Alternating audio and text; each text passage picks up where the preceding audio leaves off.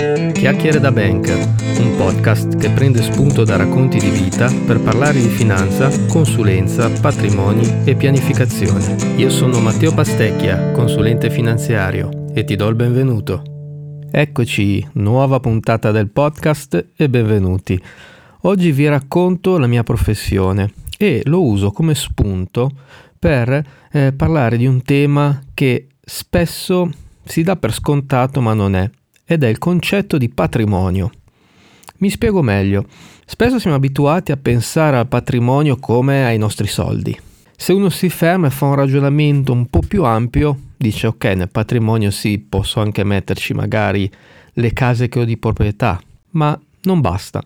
Se lo vediamo ancora in maniera più allargata, nel patrimonio c'è ben altro, perché ci sono i nostri risparmi, i nostri investimenti, i nostri immobili, le nostre case, i nostri capannoni, ma c'è anche la nostra capacità di generare nel reddito che è stata nel passato ed è nel futuro.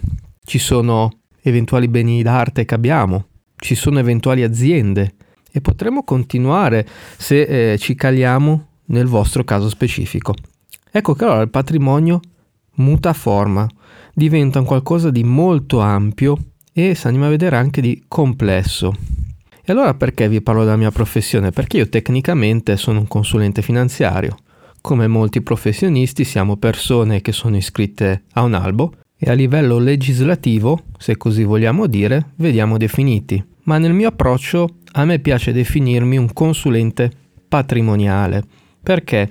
Perché l'ambito di analisi vuole essere il patrimonio e non il solo e semplice tema finanziario.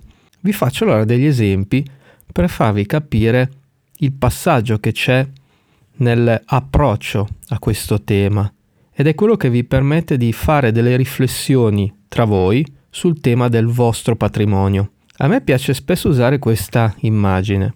Siete gli abitanti di un'isola, un'isoletta dispersa nel mare.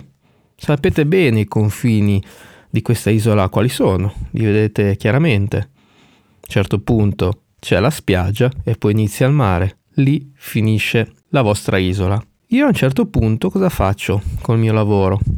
Vi prendo, vi porto sulla luna e vi piazzo una bella poltrona lì sopra e vi dico guarda un attimo adesso come vedi la tua isola e voi mi direte più che un'isola io adesso vedo proprio un mondo. Esatto, iniziare a analizzare il proprio patrimonio vuol dire rendersi conto spesso che non si vive in una semplice isoletta, ma in un intero mondo che è fatto di tante variabili diverse. Immaginate che seduti su questa poltrona vedete nascere un gruppo di nuvole da una determinata parte del mondo e queste nuvole lentamente si spostano, diventano sempre più grosse, sempre più nere e iniziano a scaricare la propria pioggia sulla vostra isola. Voi da abitanti dell'isola avreste solo visto l'arrivo di queste nuvole da qualche parte che poi iniziava a, a sfogarsi sulla vostra isoletta, ma non avreste visto da dove partiva. Avere un approccio alla consulenza patrimoniale è quello è capire se da altri ambiti del proprio patrimonio possono partire delle tempeste o viceversa, ci mancherebbe, possono anche essere effetti positivi, ma l'immagine delle nubi, secondo me, di questa pioggia che può arrivare rende parecchio l'idea. Usando un'altra immagine, e questa si sente spesso dire, noi siamo un po' come dei, dei medici. A volte ci dicono siete i medici dei soldi. Eh, a me piace pensare, sono il medico del patrimonio. Perché? E qua eh, l'altra immagine che uso è questa. Eh, immaginate di andare a fare una visita da un medico e vi chiedo, preferireste fare una visita specialistica su una determinata parte del vostro corpo e con quello sareste sereni o sareste più tranquilli a fare un intero check-up del vostro corpo umano? Penso che optereste per la seconda. Ma perché? Perché con quello siete certi di aver analizzato tutto e di avere messo da parte qualsiasi eh, rischio o qualsiasi tematica possibile. Mi viene in mente un discorso di familiarità sul tema quando mio cognato, che mi fa dei trattamenti di fisioterapia, mi dice il tuo male al collo a volte parte dall'intestino. Ecco, se io mi concentrassi semplicemente sul male al mio collo, probabilmente non capirei che la, la fonte, la radice di quel problema parte da tutt'altra zona del mio corpo.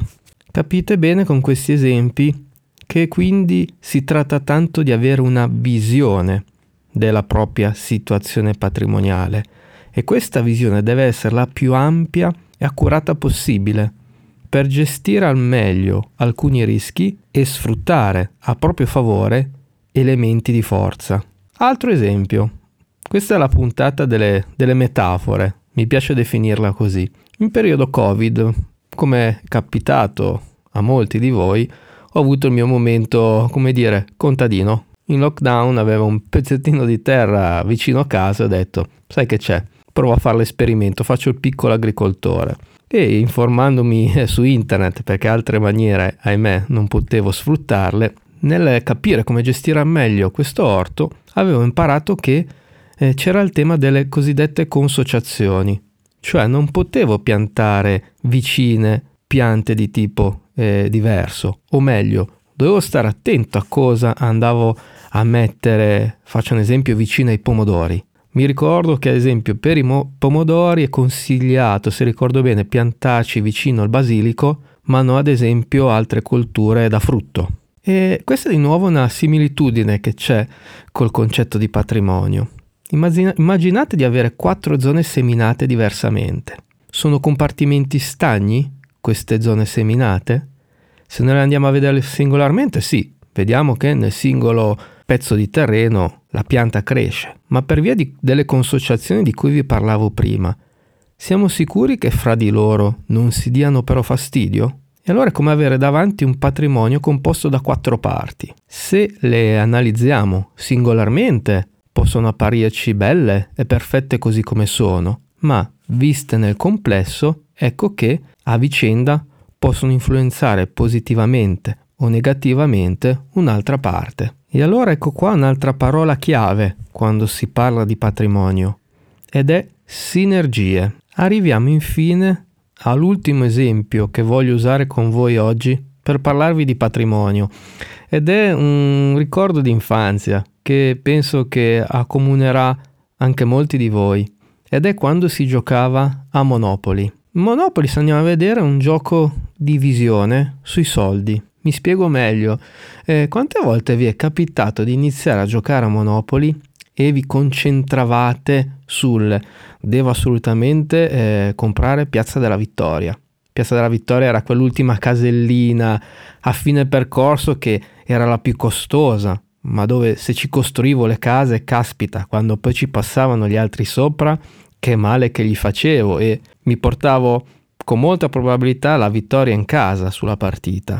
Ma a volte concentrarsi solo su quella casella faceva sì che altri giocatori ne approfittavano e nel mentre magari mi compravano quella via verde, quella fatta da via Roma, Corso Impero e Largo Augusto, che era poco prima di Piazza della Vittoria, e avere quelle tre caselle verdi lì poteva fare tantissimo.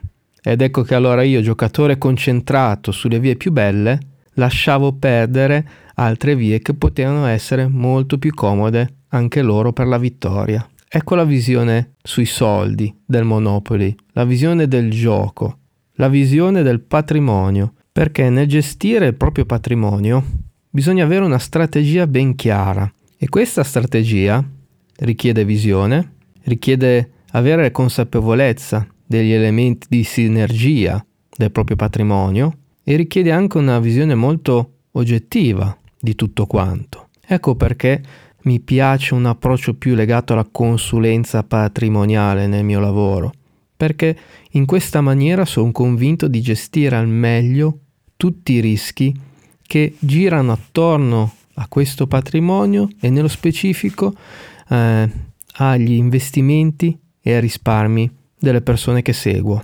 Inoltre posso far notare alle persone i punti di forza di questo patrimonio, quello che di bello sono stati capaci a creare nel tempo ed è un elemento di consapevolezza, secondo me, fantastico. Io spero che con questi esempi vi abbia creato dei momenti di riflessione e qualora questo non sia accaduto, approfittatene per pensarci un attimo e chiedetevi, ma il mio patrimonio da cosa è composto?